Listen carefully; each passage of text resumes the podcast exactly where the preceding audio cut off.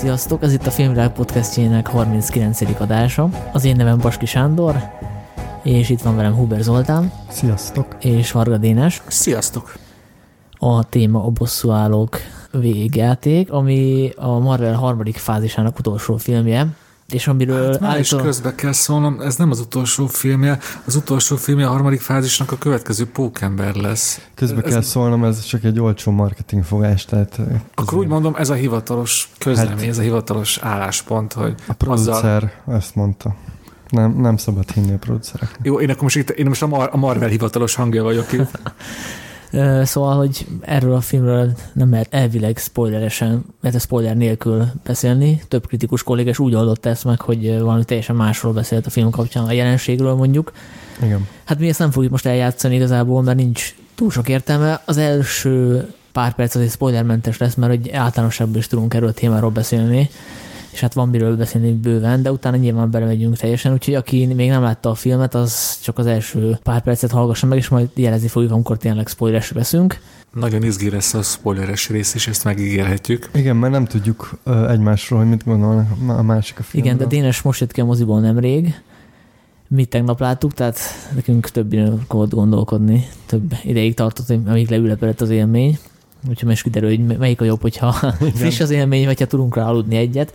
Egyébként a bosszúállókról már beszéltünk, mert volt egy podcastünk, és az is ilyen marveles elemzős volt. A Rusznyák Csabával, a Geeks főszerkesztőjével beszélgettünk. Az volt aztán a cím a podcastnek, hogy a Marvel vonaton nincsen fék. Igen. Úgyhogy akit érdekelnek ezek a találgatások, az lapozzon vissza, hallgassa meg, majd lehet, hogy a linket be is teszem a posztba, mert hogy tök érdekes, hogy mit gondoltunk az első film után, milyen tippjeink voltak a befejezésre vonatkozóan. Én most végighallgattam azt az adást, és tök érdekes volt. Például azt mondtam, hogy elkerülhetetlen, hogy ez a rész gyengébb lesz, hiszen megölték a hősöket az elsőben, az egy nagy katarzis volt, most valahogy föl kell őket támasztani. Biztos ilyen kényszerített megoldás lesz, durva happy end, és az nem lesz olyan izgalmas, mint az, hogy léptek egy váratlant az első rész végén, ugye, amire senki nem számított. És ez akkora érzelmi hatása volt, amit biztos nem lehet a második részben überelni, és hát megbeszéljük, hogy ez sikerült-e. És azt is fejtegettük abba a podcastben, hogy vajon mit jelenti mai 10 évesnek ez a film, meg ez a sorozat. Azt hiszem, hogy te mondtad azt, hogy azért nem lehet annyira a Star Warshoz hasonlítani, mert hogy ugye ez egy 21 filmből álló sorozat gyakorlatilag, összefügg minden része.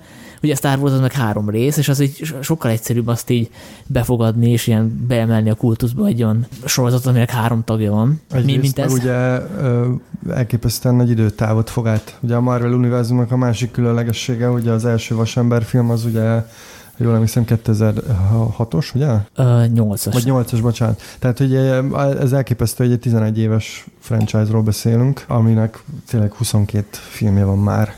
Tehát ez tényleg egy ilyen nagyon erőteljes jelenség. Viszont az azonosulást azért megkönnyíti a Star Wars-szal szemben, hogy itt, ahogy részről részre haladtunk előre, egyre több szuperhőst mutat fel, és egyre több példakép közül választhatnak a 10 évesek, vagy akár igen, az idősebbek. Szóval ebbe tudok belegondolni, hogy itt viszont ez megkönnyíteti a Star Wars-szal szemben. Ugye volt egy Skywalker, egy Luke, meg ugye Han Solo, itt viszont mindenki a saját, nem tudom, gondolkodása szerint választhat, hogy ő inkább kapitánypárti, szereti ezt az egyenes gerincű, régivágású hőst, vagy inkább a nagy dumás, csibész, vasember, és így tovább. Annyit beszéltek már, nagyon unalmas téma, hogy mi a titka.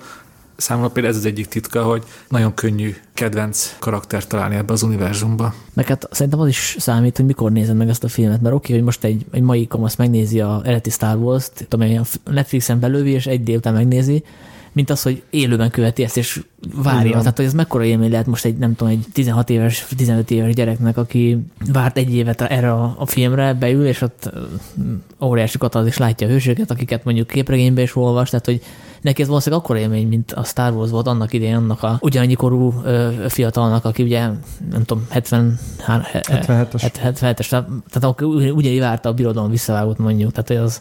Hát igen, persze, de ez teljesen más élmény. Viszont tegyük hozzá, hogy ugye a Star Wars az annak idején úttörő film volt. Most nem azt állítom, hogy a Marvel nem az, de hogy az lényegileg teljesen máshogy formáltált a filmkészítést. Tehát ugye én sem láttam, mert hogy 82-ben születtem.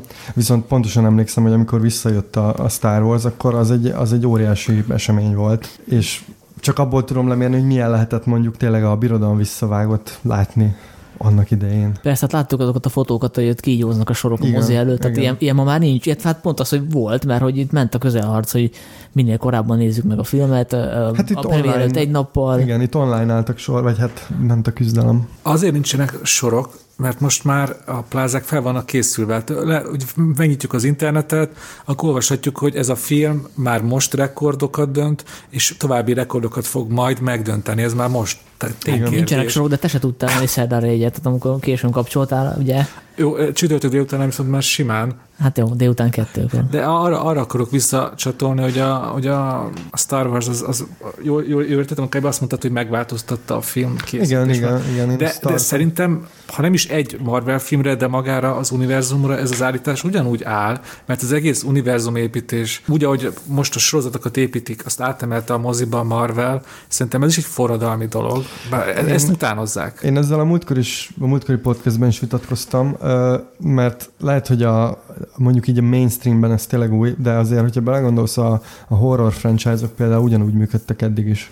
De hogyha kihagytál egy horrorfilmet, az még lehet, hogy nem tette élvezhetetlenni a következőt. Igen, de azért itt is, ha mondjuk kihagytad a Fekete Párducot, akkor azért még úgy nagyjából, oké, persze, értem, amit mondatok, de azért itt sem annyira szorosan kötöttek az előtt, mert ezek ugye mind végülis ilyen így jöttem filmek, tehát hogy mindig hősnek így megalapozták, bedobtak még egy hőst. Most, hogyha nem láttad mondjuk a Marvel kapitányt, azért szerintem még összerakhatod, hogy mit történik.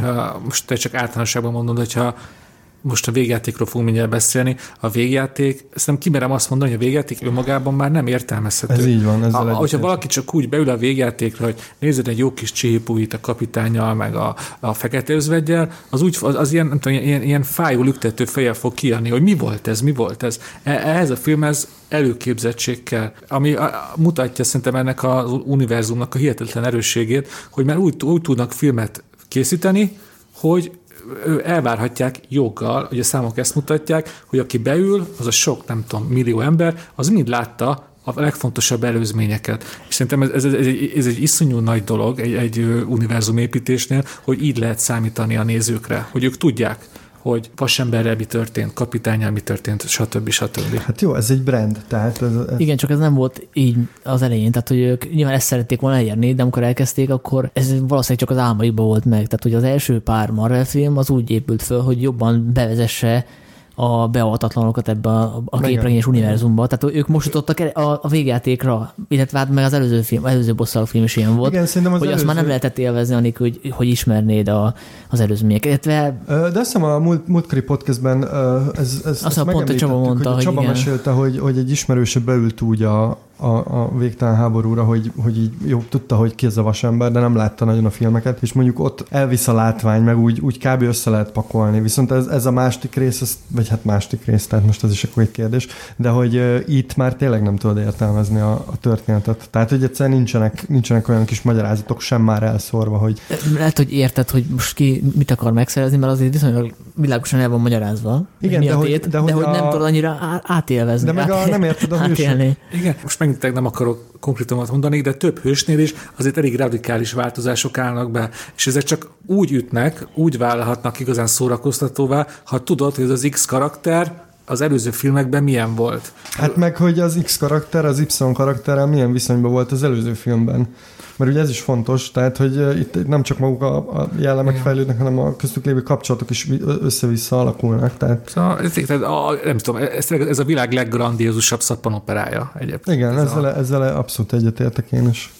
Igen, és nekem ebből a szempontból érdekes, hogy vajon, de majd akkor erről is gondolom beszélünk a spoileres résznél, hogy vajon ezt hova lehet tovább csinálni, vagy hogy ezt lehet-e még építeni egyáltalán, és egyébként tök érdekes, hogy maga a film is reflektál erre, de most megint nem akarok spoilerezni. Akkor feldobhatok egy témát, ami nem spoileres, és engem érdekel. Kíváncsi vagyok, hogy ti most az új rész előtt újra néztétek a végtelen háborút, és változott-e a véleményetek most, mint amikor annó, ez nem akarom, nem hülyeséget mondani, ez kb. Másfél éve jöhetett ki. Akkor én gyors leszek, én nem néztem újra, de mégis változott a véleményem. Miben változott? Akkor mondd el, mert ezeket nagyon érdekel.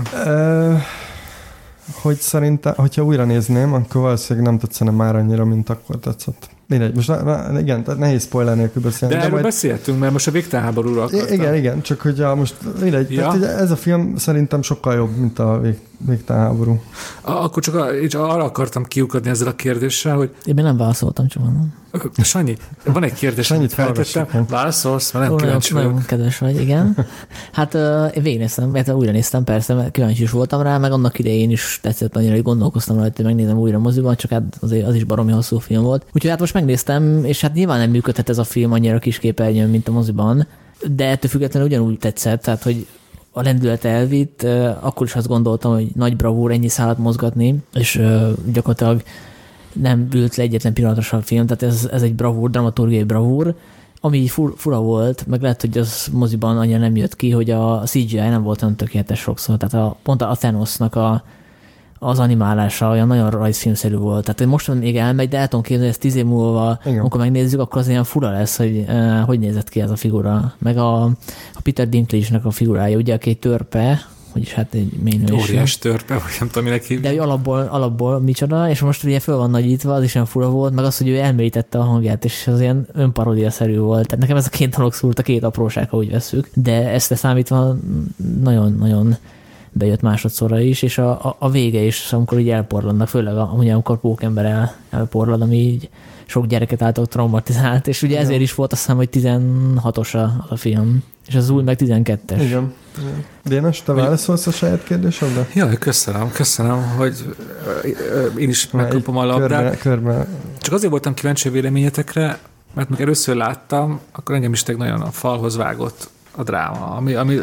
Az a dráma, amiről említem, hogy egy szuperhős filmben ilyen megtörténhet, hogy így, ilyen mészállás lesz a szuperhősök között. Most újra néztem, és most már abba biztos tudatban néztem végig, ugye, hogy ez valamilyen módon, de semmisé fog válni. Igen. És ez tök érdekes volt, hogy ez valahogy így kivette nekem a film erejét.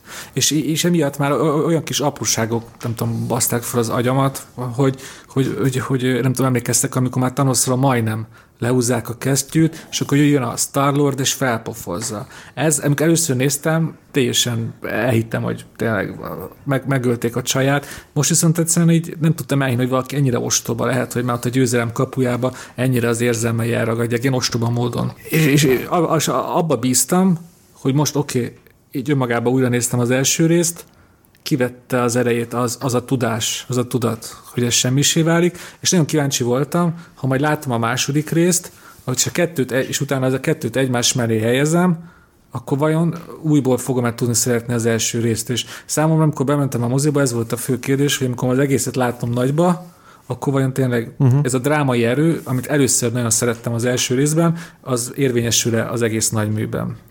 És ugye még mind nem spoilereztem. Nekem pontosan ez volt annó a problémám ezzel a filmmel, én azért nem tudtam szeretni, mert hogy én nem hittem el, tehát hogy amit mondtok, hogy ilyen drámai erő, meg az elporladás, én már akkor tudtam, hogy hát most ez nyilván nem lesz így, és nekem egyébként ez a fő bajom így unblock a Marvel világával, hogy ugye nagyon relativizálnak mindent egy idő után, és ez a pont, hogy a sorozatformának egyébként egy ilyen elég hátulütője, hogy ugye csökkennek egyszerűen drámai tétek. Hát, tehát ez az én külön véleményem, tehát hogy nyilván...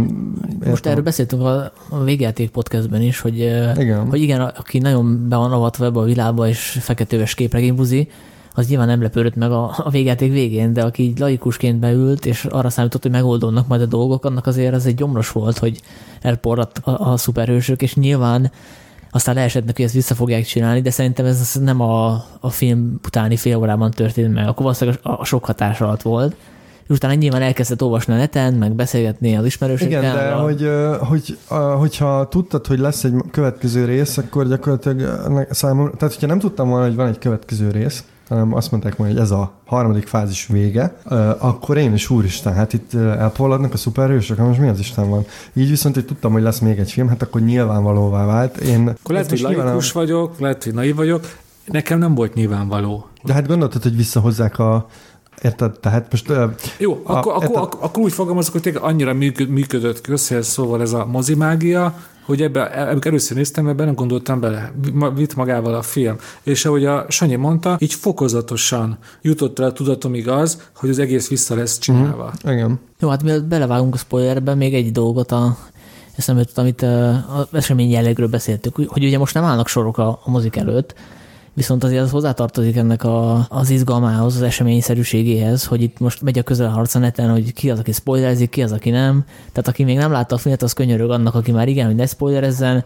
Meg eleve az, hogy tele vannak a termek az első pár napban, meg hogy tényleg olyan izgalom van a levegőben, hogy igen, amit máskor nem lehet megtapasztalni, ugye mi is egy tömött teremben néztük a szerda este 7-kor az Aléban, és gondolom neked nem volt ez az élmény meg, Dénes, mert hogy te most délután 2-kor nézted.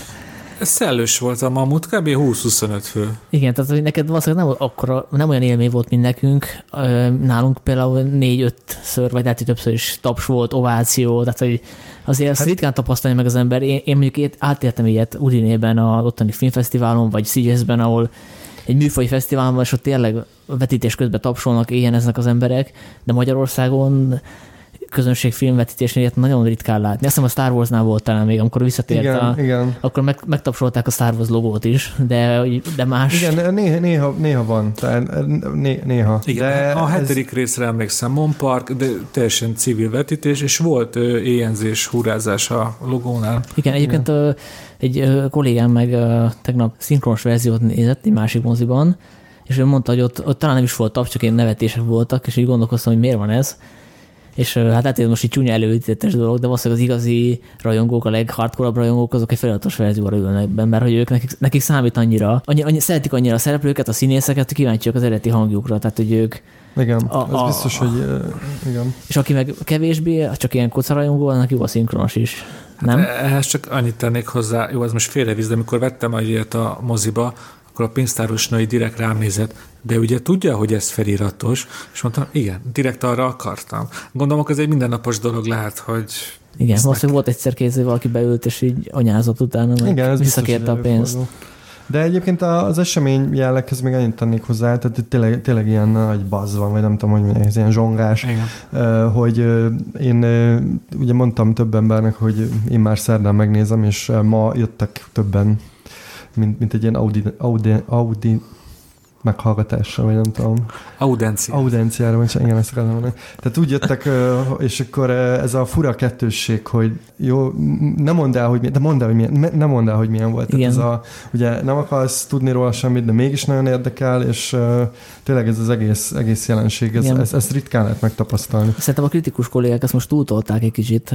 Ugye kedden volt a sajtótítés, és utána mindenki kiírt a Twitterre, meg a Facebookra, hogy hát sajnos nem mondhatok erről semmit, de láttam ezt a filmet, ennyit mondhatok el. Hát most meg az embargó része volt. Én most üzenném a kritikus kollégáknak, hogy a forgalmazó nem fog megsértődni, hogyha annyit leírsz, hogy a bosszúállókat láttam, 3 órás volt, és baromira élveztem ezt a 3 órát. Nyilván, hogyha te ezt utáltad a filmet, akkor nem mondd meg, mert nem fog örülni a forgalmazó, de a stúdió azért kéri az embargót többek között, hogy ne árulj el semmit a sztoriból, meg hogyha ne húzd le nagyon. De ha neked tetszett, akkor azt nyugodtan megírhatod, hogy tetszett. Tehát ez kicsit túlzásba vitték szerintem a kollégák. Hát szerintem ami túlzás, hogy persze mindig vannak kivételek, de ha most végigpörgetjük a magyar nyelvű internetet, akkor a kritikáknak a döntő többsége az garantáltan tuti 120%-osan spoilermentes, és ez már annyira komolyan veszik ezt, hogy gyakorlatilag már nem a filmről írnak, hanem a jelenségről, kontextusról, mindenről.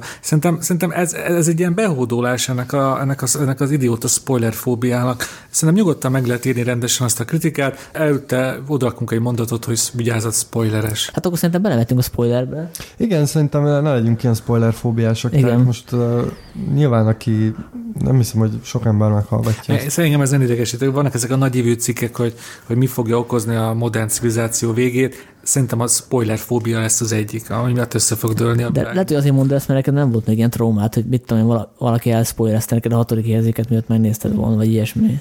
Nekem elspoilerezték a közönséges bűnözőket, és nagyon mérges voltam, mert az nagyon rossz érzés volt. Jó, ilyenkor én is mérges lennék, azt elszeretném. De itt azért akkor... Na jó, mindent, majd beszélünk erről.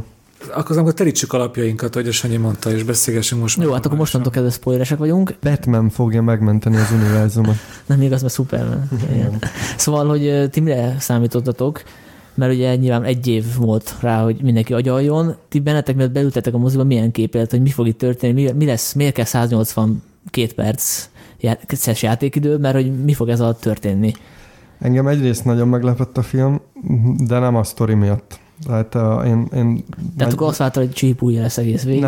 Óriási, grandiózus akciójáték. Azt vártam, hogy szerintem a többség ezt várta. Azt vártam, hogy nem végjáték lesz, mert hogy ez egy baromi vicces, és nagyon nekem... Tehát ugye a karakterek közötti különféle párbeszédekre van helyezve a hangsúly, és az mindenféle ilyen, mint egy szappanopera, mint egy vicces szappanopera. Egy kicsit nekem ilyen sorozatévadzáró hangulata volt, ami szerintem nagyon jól állt a filmnek, és igen, örülök, hogy lelett.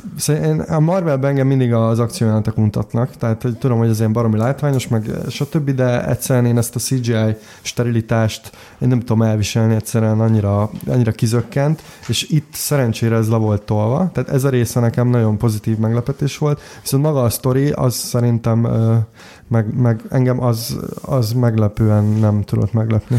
Szóval ez is mutatja, hogy azért nem vagyok egy feketőves rajongó, hogy igaz, én nem gondolkoztam sokat, hogy milyen, nekem nem voltak elméleteim, emlékszem egyszer öcsémmel beszélgettem, megkérdezte, hogy szerinted mi lesz, és akkor elgondolkoztam, és akkor annyit válaszoltam, hogy hát szerintem ezt máshogy nem lehet megoldani, mint időutazás. Na, így van. És akkor ebbe is maradtunk, hogy ez valami úton módon időutazás lesz, és ugye hát időutazás lesz, és hogyha valamit lehet kritizálni a történetben, szerintem az maga az időutazós filmeknek az örök rákfenéje, hogy azt nem lehet igazán jól megírni. Mindig lesznek benne buktatók, túl lesz bonyolítva. Láttad a Primer című filmet? Akkor úgy mondom, hogy itt is persze vannak kivételek, és persze ott de van igen, a vissza a jövőbe, ami viszont a következő, a paradoxont a hihetetlen jó hangulatával ugye elsimítja. Igen. Ez lehet például egy megoldás. A Primert nem láttam, de akkor azt most felírom, hogy akkor tényleg van-e tökéletes időutazós film. De erre egyébként reflektálnak is, tehát hogy elmondják, hogy ez nem a visszajövőbe féle... Igen, csak nekem ez pont nem tetszett, mert hogy itt ugye azt... De azért kiderült, hogy tényleg nem az, mert hogyha időutazós filmek 90%-ban megváltoztatják a múltat, akkor megváltozik a jelen is, itt meg nem változik meg, hanem a eltűnt embereket visszahozzák a módosult jelenbe, tehát hogy nem... És méghozzá 5 évvel később, szóval nem akkora hozzák vissza őket, ezért gondolkoztam is, hogy itt akkor vannak emberek, akik 5 évet öregednek, és vannak, akik igen, simán vissza. Igen. Szerintem itt elég komoly logikai buktatók vannak így a szőnyeg alá söpörve, és azért nem tetszett nekem, hogy közben ekézik az időutazós filmeket, hogy hát ez nem egy ilyen visszajövőbeféle, stb. Oké, nem, de hogy ugyanúgy beleestek egy ilyen időparadoxonba, csak nem beszéltek róla. De erre most kíváncsi is vagyok. Ti érthetően pár mondatban össze tudjátok nekem foglalni, hogy hogyan kezeli az időt ez a film? Lehet, hogy nekem csak azért, mert friss az élmény, de én most még nem tudnám. Hát szerintem nem kapsz választ. Tehát kezdjük ott, hogy Tony Stark mosogatás közben rajzol egy kifordított Möbius ábrát, és a homlokára csap, hogy megoldottam az időutazást. Igen. Persze, ez a nevetség. Utána Tilda Swinton felrajzol egy ilyen virtuális, nem tudom... Egy lángoló ostort. És akkor megmondják, hogy most elindul egy másik dimenzió is egyébként, de semmi baj, mert mi majd visszarakjuk a követ, és akkor ez a másik dimenzió eltűnik, de itt már probléma van, mert hogyha megnyitottál egy másik dimenziót, vagy egy másik, nem tudom, ilyen párhuzamos univerzumot, akkor ott mégiscsak történnek a dolgok. Erről szólt a Donnie Darko is. Igen. Na, a Donnie Darko egy másik olyan film, ahol az időutazás elég jól van kezelve. Igazad van. És ugye, hogyha azt nézzük, akkor itt ezt is a szőnyeg alá söpörték. Tehát a kérdésedre a válaszom, hogy nem tudom, mert hogy van az, hogy tényleg bizonyos emberek visszajönnek 5 évvel később a mostani jelenbe, bizonyos emberek találkoznak saját magukkal, és egyébként harcolnak is, de egyébként utána nem emlékeznek rá, hogy ők már tehát ugye a klasszikus időparadoxon, hogyha találkozol önmagaddal, akkor elvileg te emlékszel rá, hogy te találkoztál önmagaddal. És igazából számomra az a kérdés, hogy oké, mint ahogy az időutazós filmek többségében így se tudták mondani, sem megcsinálni a koncepciót, ez akkor hibája a filmnek? Ez le van az élvezeti értékéből? Szerintetek? Szerintem egyébként nem. Tehát kezdjük ott, hogy én nekem a nagyobb problémát az okozza, hogy vannak ezek a kövek, amik elvileg önmagukban is ilyen baromi erős kövek, tehát az időkővel, nem tudom, mit lehet az időt nézni, stb. És hogy igazából ezeket a köveket csak így ide-oda hurcolásszák, meg így próbálják megszerezni, de senki be fel sem merül, hogy esetleg használjuk, kivéve amikor a kesztyűre tesszük, és így csettingetünk, Tehát nekem például ez egy nagyobb logikai probléma. Hát még azt hiszem az első néhány Marvel filmben használták a tesseractot, ugye most az nem tudom, az végül melyik kő lett, meg néha ezeket használták is a filmben. Igen, meg az idő, azt a zöld követ használt a Doctor Strange, de ennyi, tehát a többi kőről nagyon nem is tudunk meg semmit igazából. Annyi, hogy az egyikért fel kell áldozni valakit, de ennyi. Uh-huh. És ráadásul egyébként a film még egy helyen szerintem elég bumfordi, amikor mondja valamelyik, már nem emlékszem melyik karakter, hogy mi lenne, visszamennénk az időbe, és megölnénk a csecsemő Thanost, és akkor valami annyit mondanak rá, hogy hát mi nem csinálunk ilyet. De hát miért nem? De utána elmondták, hogy azért nem, akkor az így nem működik, hogy akkor megváltozik a jelen. Igen, de hogy a múltban, mert hogyha visszamész a múltban, akkor neked már az lesz a jelened, és a jövőd, az meg a múltad, valami ilyesmi. Igen, de hogy akkor ez... De Sanyi, te most értetted, amit mondtál? Már bocs, nem téged akarlak elkezdeni, csak szinte ez egy értelmes gondolat volt, amit ott felvezettek? Hát ott a filmben úgy tűnt, hogy van értelme. Mert jól hangzott, de hogyha belegondolsz, ez minden időpillanatra igaz. Tehát, hogy akkor ezzel nem védheted azt, hogy nem mész vissza sokkal korábbra, mert akkor ez igaz arra az időpillanatra is, amikor beavatkozol mondjuk a New York-i csatába, vagy visszamész, nem tudom, milyen katonai bázis, és beszélgetsz apáddal. Hát és nyilván mondjuk az Amerika kapitánynak is, mármint a 2014-es, vagy 1-es? Tehát négyes volt. Tehát az ő személyiségére hat az, hogy találkozott a hasonlásával. Igen, tehát ő azon el fog gondolkozni, lehet, hogy befolyásolja a cselekedetét, az, hogy fogja tovább vezetni a bosszúállókat, stb. Tehát, hogy igen, de hát ha ebbe belemjük, akkor most már csak erről fogsz volna a podcast. Igen, szóval... Csak hogy megcsinálták ugyanezt Thanosszal, tehát Thanos pontosan azért cselekszik úgy, mert hogy találkozik valakivel a jövőből. Aki ismeri a jövőt. Viszont az összes többi karakterre ez nem vonatkozik valahogy. Na mindegy, szerintem zárjuk, mert tényleg itt nyilvánvalóan nem azért nézzük az Avengers-t, mert nem tudom, fizikai törvényszerűségeknek megfelel is. Engedd meg, hogy arra gondolatodra csatlakozzak vissza, hogy tökre tetszett neked, hogy sokáig aránylag akciómentes volt a film. Ez nekem is tökre bejött, hogy így, most nem akarok ilyen százalékat mondani, de mondjuk a film első fele, az egy ilyen karakterdráma, humoros betétek. Így van. És csak néha volt egy-két ilyen egy az egy elleni.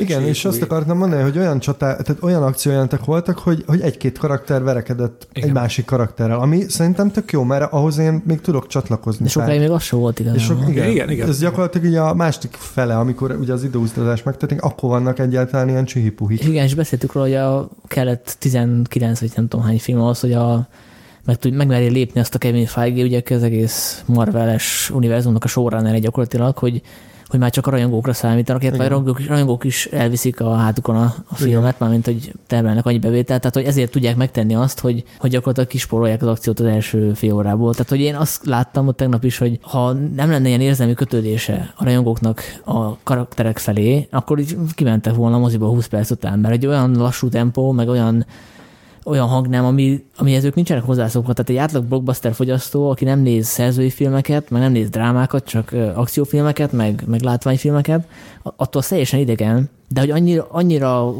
erős kötődésük van a karakterekhez, hogy ezt így lenyelték. Én most gondoljatok bele, hogy tényleg 4 órák vagy 20 percek teltek el azzal, hogy a kis alulvilágított szobákban szomorkodnak karakterek.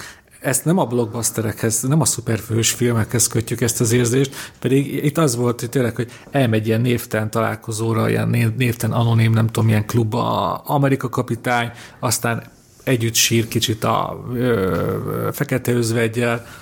Nekem nagyon tetszett, hogy én azt éreztem, hogy a forgatókönyvek tényleg rendesen és nagyon alaposan elgondolkoztak azon, hogy mi történhet a világgal azután, hogy a populáció fele eltűnik, meghal, és hogy mi történik a társadalommal, és mi történik az egyének szintjén. És ezeken nagyon tetszett, hogy különböző életutakat, különböző reakciókat vázoltak fel. De azért tegyük hozzá zárójelbe, hogy nem ők találták fel a spanyol viaszt, tehát hogy konkrétan volt egy Leftovers nevű sorozat, amit a Damon Lindelof készített, ő volt a showrunner, aki a J.J. Abrams-el együtt a Rostot csinálta, és ez a sorozat ugye arról szól, hogy eltűnik a populáció fele? Talán, vagy lehet, hogy kevesebb. Kevesebb, de igen, eltűnnek randoman. És nem az eltűntekről szól a sorozat, bár még nem néztem még végig, tehát nem tudom, hogy mi az utolsó évadban mi történik, de hanem akik itt maradnak, hogy azok hogy dolgozzák fel ezt a gyászt, tehát a gyászmunkáról szól, kvázi, És hát nyilván Hát meg ugye azért, tegyük hozzá, hogy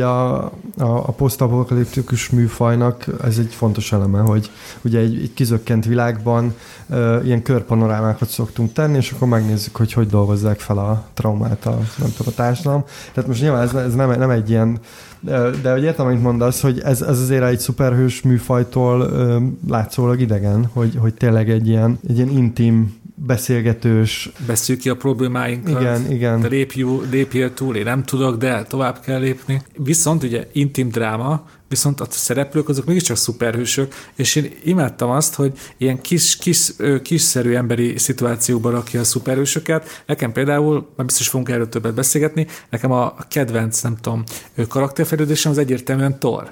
Ott is látszott az, hogy egy Leftovers-be ezt nem lehet meglépni, ott azért nincs egy asgardi istenség, ott nem láttam a sorozatot, de itt ez egy hatalmas plusz az íróknak, hogy egy asgardi istenségből tudnak csinálni egy videójáték őrült, sörívó, semmire kellőt. Tegyük hozzá, hogy nem is kell, tehát ez a nagy előnye ennek az univerzum építésnek, és tényleg azért olyan nekem, mint egy tévésorozat, és mint egy tévésorozat záró epizódja, mert ugye már nem kell megmagyaráznod a karakter, tehát nem kell ilyen flashback, mert egy rendes filmben ezt úgy oldották volna meg valószínűleg, hogy ilyen flashbackekben látjuk, hogy Thor az egy ilyen mekkora király csávó, mekkora isten, férfias, kockahasú, stb.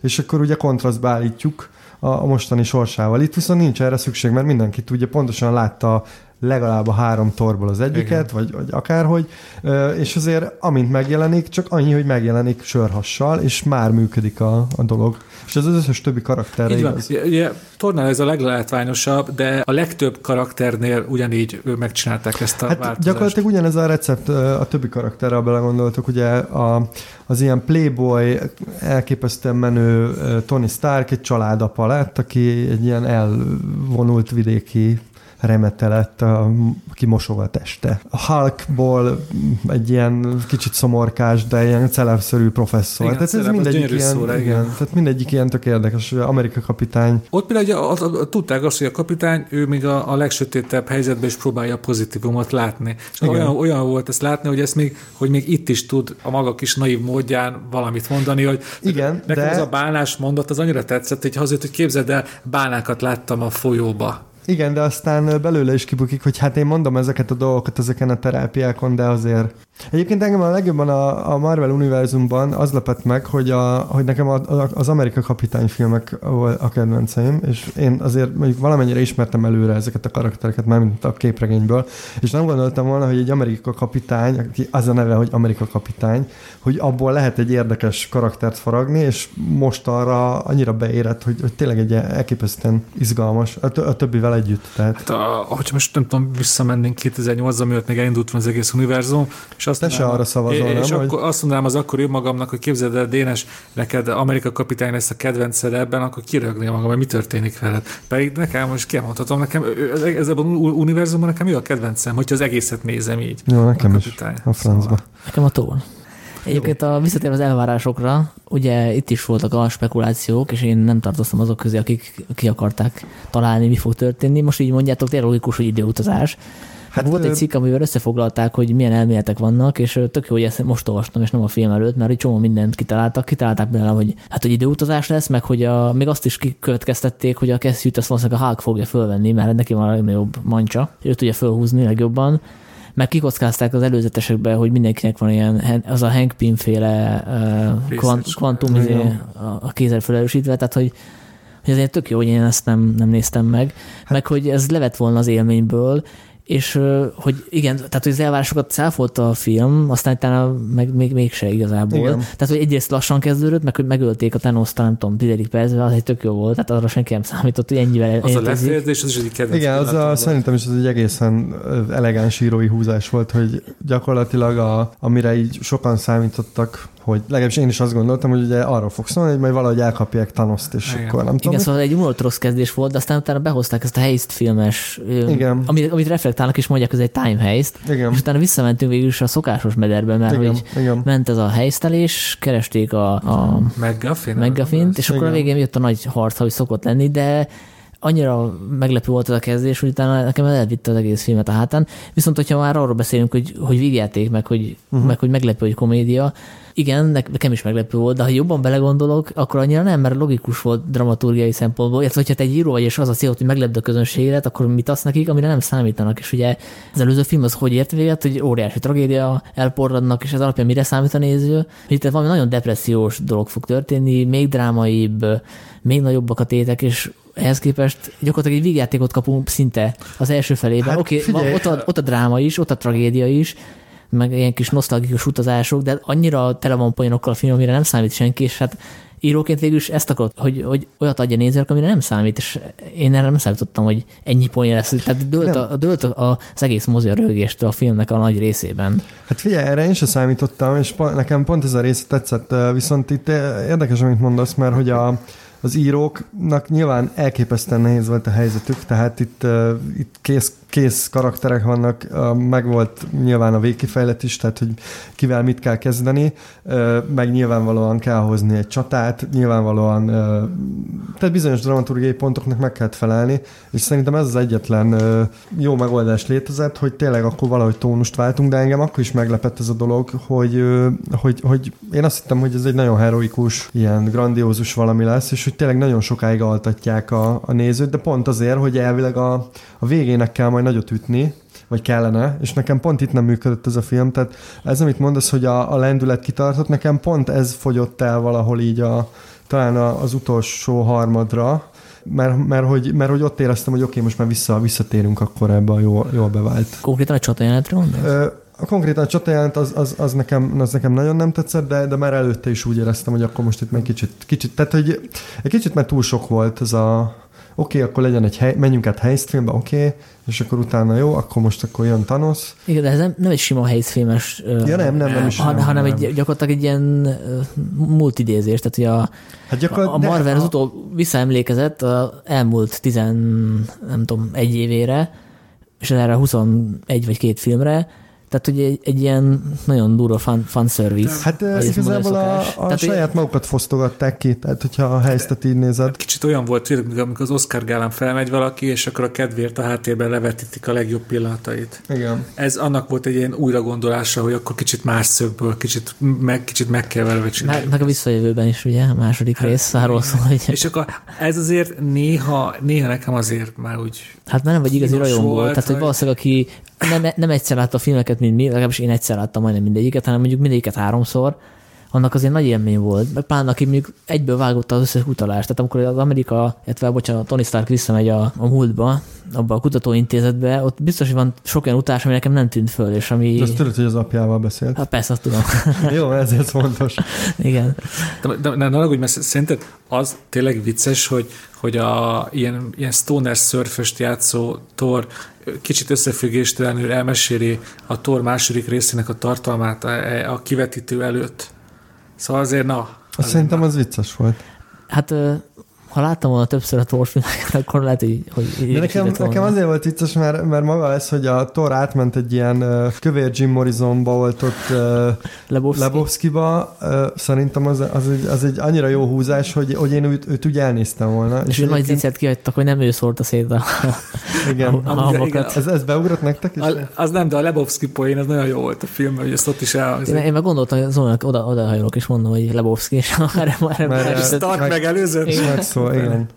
Egy dolog van, amit ez az egész Marvel gépezet nem tud megugorni, ez a harmadnak ez a CGI cirkusza. Szinte az összes filmjénél az van, hogy megyek vele, elkezdődik a végén a nagy ütközet, és akkor mint hogyha egy szerevé lennék a vonaton, amire kapcsolódik. Oké, akkor pontosan. Most megint átmegyünk ilyen videójáték demóba. És itt én tudom, hogy mit kellett volna éreznem, hogy ez tényleg az egész univerzum legnagyobb csatája.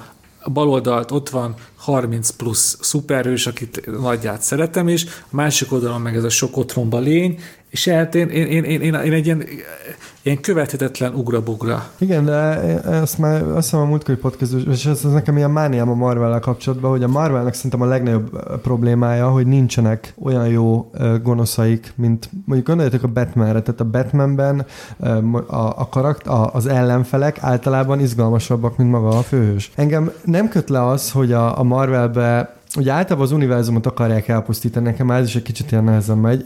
Ez, amit, tehát, hogy akkorák a tétek, hogyha ugye túl nagy a tét, akkor gyakorlatilag semminek nincs tétje. Ha túl nagy a tét, a kedvem sötét. Igen, pontosan. Tehát, hogy érted, amikor már a 20-szor mentjük meg az univerzumot a teljes pusztulástól, és ilyen szuper lények jönnek, akkor engem úgy nem izgat a dolog. És még Thanos az még egy egész jó ellenfél, bár ebben a második részben szerintem meg korán sem olyan izgalmas, mint az első részben. Viszont az, hogy neki van egy ilyen serege, amit tele van ilyen arctalan, nem tudom, lényekkel, meg ilyen hatalmas százlábúak úsznak a levegőbe, és akkor annak nekiront egy szárnyas lovon lovagló fekete asgardi nő. A bőrszínázós ilyet. Hát úgy értem, hogy a Fekete Párduc. Fekete Párduc, arra gondoltam. Szóval, köszönjük, Zöla, hogy velünk voltál, kérlek, hagyd el a termet.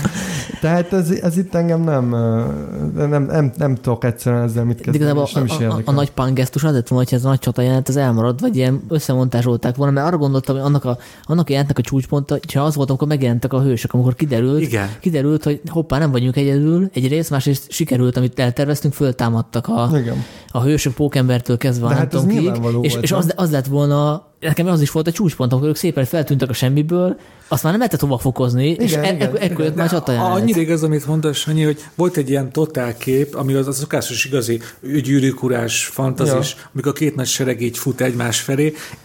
Én volt egy olyan gyanúm, egy olyan sanda érzésem, hogy itt lesz egy tök jó vágás és egy időugrás. Igen. És hogyha az meg lett volna, ahogy azt mondjam, hogy ez tök jó mondod, ez egy olyan punk gesztus lett volna, hogy én most itt örömködnék, hogy ez bazd meg. A Marvel tényleg váltó, nem csak melodrámát csinál így a sok gyászmunkával, hanem még ki is hagyja a végső nagy csatát, igen, aminek hát úgy is tudjuk a végét, hogyha most felsorakozik ott, nem tudom, Walkür, meg Doctor Strange, meg minden. Egyébként nekem a Walkür volt, ami sok, tehát hogy azt még elviselem, nem tudom, a Marvel kapitányt, hogy áthatol a hajókon. Igen. De az, hogy az annyira abszurd látvány. Nem véletlenül emeltem ezt ki, tehát nekem az ott annyira egy ilyen így elvesztem a... Szegény lóbazmus. Én tökre bírtam. De hogyha már említetted, akkor elmondhatom, hogy mi volt messze a leggyengébb pontja ennek a végjátéknak? Uh-huh. Két szót szeretnék mondani, Marvel kapitány. Én azt éreztem, hogy ezt a karaktert vagy konkrétan utálják a forgatókönyvírók, vagy csak egyszer nem tudnak vele mit kezdeni. Hát szerintem alig adtak neki szöveget, mindig csak. Én konkrétan azt éreztem, hogy mi van ennek, így kioperálták az agyát ennek a nőnek, mert néha csak úgy állt, és így néha megszólalni is csak nagyon ritkán szólalt meg. Hát biztos, és el is tüntetik a filmből. Biztos, hogy utálták. Ennek az a bizonyítéka, hogy elképesztően rossz hajat csináltak neki. Az a haj. Hát azt elmondjuk. Hát, Sanyi, vállalt be, én most már rasszista vagyok, akkor te legyél. Hát, hogy az egy leszbikus hajat csináltak neki gyakorlatilag a második fordulót, de egyébként most lényegtelen. Köszönjük, Sanyi, hogy itt voltál, kérlek, hagyd el a termet. Mostantól kezdve Dénesnek a monopodcast kell lesz. De egyébként most tényleg nem az a baj, hogy milyen a haja. Aztán mondom, hogy utálták, hát most miért tennék bele. Mondjuk nem futott. De ennek tudom a pozitívumát nézni, mert hogy ez is rácáfolt az elvárásokra. Tehát ez egy tök jó meglepetés volt, hogy mindenki úgy hitte, hogy ő fogja egy személyben legyőzni. Ugye van is az a fotó, hogy a Brie Larson áll a vörös szőnyegen, és akkor a fotós lekapta, hogy ott a kezén a Infinity Stone-okra hasonlító gyűrűk vannak, igen, és ő erre rá is játszott, hogy hát akkor én győztem le egyedül azért, és tényleg mindenki arra számított, hogy ő itt a szuperfegyver, ő az, aki kiukasztja a Thanos hasát oda-vissza, és kész, megvan oda minden, de és hát ehhez képest tök jó, hogy nem ő volt. Tehát én meglepődtem. De azért elég fontos szerepe volt. Jó, fontos szerepe volt, persze. 3 alatt egy fontos szerepe volt, hogy így fejessel neki menjen egy űrhajónak, és így átszakítsa. Meg hát ő hozta vissza a Vasember. Jó, oké, akkor 2. De őket... Meg ő fogta le Thanost. Azt más is megtudta. Jó, de 2,5. Okay. De igazatok van, tehát ugye az ő kifogása az volt, hogy azért tűnik el a filmből, mert hogy más bolygókon is... Ő ilyen világcsendőr, tudod, igen, hogy minden bolygó. Tehát ő a földi, tehát neki azért a lojalitásait kéne. Igen, tehát azért volt nekem is furcsa, hogy hát basszus, most akkor... Tudjátok, hogy ő, hogyha már egy másik példát, ez a nő olyan volt nekem, olyan változást láttam rajta, mint mondjuk a Trónok harcában Bran Starkon, hogy így akit én megismertem, Marvel kapitányt, az a 90-es évekbeli, az már nem volt ott. Ő csak így, mint én gép mondja, bocs, nekem kell mennem, mert 3 univerzummal arrébb rendet kell tennem. Neked, hogy van egy ilyen arroganciája, ami nem tudom, hogy a karakterből fogad, vagy a Brie Larson is fölvette egy kicsit, de hogy nehéz szimpatizálni, mert drukkolni valakinek, akinek ekkora az arca. Oké, a Vasembernek is akkora, de ő neki legalább van humora, érted? Jó, de a Vasembernek az arca az ilyen, az a megbocsájt, tehát az a csibész, akivel így... Hát meg van humor, ezt mondom. Tehát de igen, de ugye arra is. Hogy zseniális, tehát ha nem is lenne humora, ugye a zsenialitása miatt gondolom elnéznénk neki, hogy egy csekkfej akár. Igen. De hát nyilván humora is van, tehát azért ezt tegyük hozzá, hogy... Igen, Marvel kapitány meg így bejelentette, hogy hát igen, elbuktatok, de akkor még nem voltam itt, és most akkor nyerünk. Ja, igen. Ezt csak egy reakció van, hogy a kurva anyád, nem? Nem, én nekem csak az nem... Mi azt köszönjük, hogy itt voltál. Hagyjam el a tervet. Most már senki nem tudott. Kedves hallgatók, fehér zajat fogtak hallani most. Nem, csak én azt éreztem, hogy így én ezt nem egy ilyen jópofa váratlan forgatókönyvű húzásnak éreztem, hogy így alig van szerepem arra. De ott kicserezte az elvárásokat, ez ténykérdés. Oké, hogy kicserezte, csak én azt láttam, hogy van egy felesleges karakter, akinek még egy külön filmet is szenteltek, amit egyrészt untom a moziba, és most már utólag azt is tudom gondolni, hogy még annál is feleslegesebb volt, mint gondoltam. De viszont az, ha onnan nézzük, hogy Superman nem tud mit kezdeni a DC, és általában Superman filmek a legunalmasabbak, mert egy túl erős a karakter, akkor az egy okos döntés volt, hogy háttérbe tették, mert hogyha ő lerendezi a Thanos fél perc alatt, akkor mit nézzünk a maradék 181 percben. Na ez lett, ha ez igazán punk. És aztán gonosz lesz a Marvel kapitányból, például. És mindenki Marvel kapitányen küzd. Na, azt nagyon megnéztem volna azt a filmet. Hát ez már következő. Nekem ő most nem ez is jön, ugye. Vagy például Thanos és Marvel kapitány elkezd harcolni, és olyan energiák szabadulnak fel, hogy egy párhuzamos univerzum keletkezik, ahol ilyen, mint a DC-nek volt ilyen Föld 2, ahol a jók voltak a rosszak a jók, és de akkor... De hogyha már bocsánat. Én most nem fogok itt pitchelni egy kurva ötletet. Ja. Hát add be a Kevin Feige. Igen, a 4. fázisra. De... Ha így mondtad, hogy utazások a dimenziók össze, hogy nekem teljesen beugrott a Sliders, amit most valószínűleg a 2000-es évben születtek, vagy a 90-es évén, azt nem tudják, de az egy ilyen sorozat volt. Ez az akkori Marvel. És arról szólt, hogy a hősök utaznak különböző alternatív valóság közt, és így bele mennek egy ilyen csúszdába mindig. Nem egy csúszdába, egy ilyen, megnyílik egy ilyen kapu, aha. Egy ilyen kör alakú valami, és abba bele kell ugraniuk. Úgy volt dramaturgiailag megoldva, hogy ugye random generálta ez a portál, vagy nem volt neki valami kütyű, ami visszaszámolt, és akkor megnyílt a kapu egy adott helyen, egy adott időpontban, de soha nem tudták, hogy most 2 napjuk lesz, vagy csak 5 percük. Igen, tehát az egy tökéletes dramaturgiai megoldás, igen. Hogy nem tudod, hogy mi lesz a következő igen. részben, tehát igen. Hogy bármi lehet.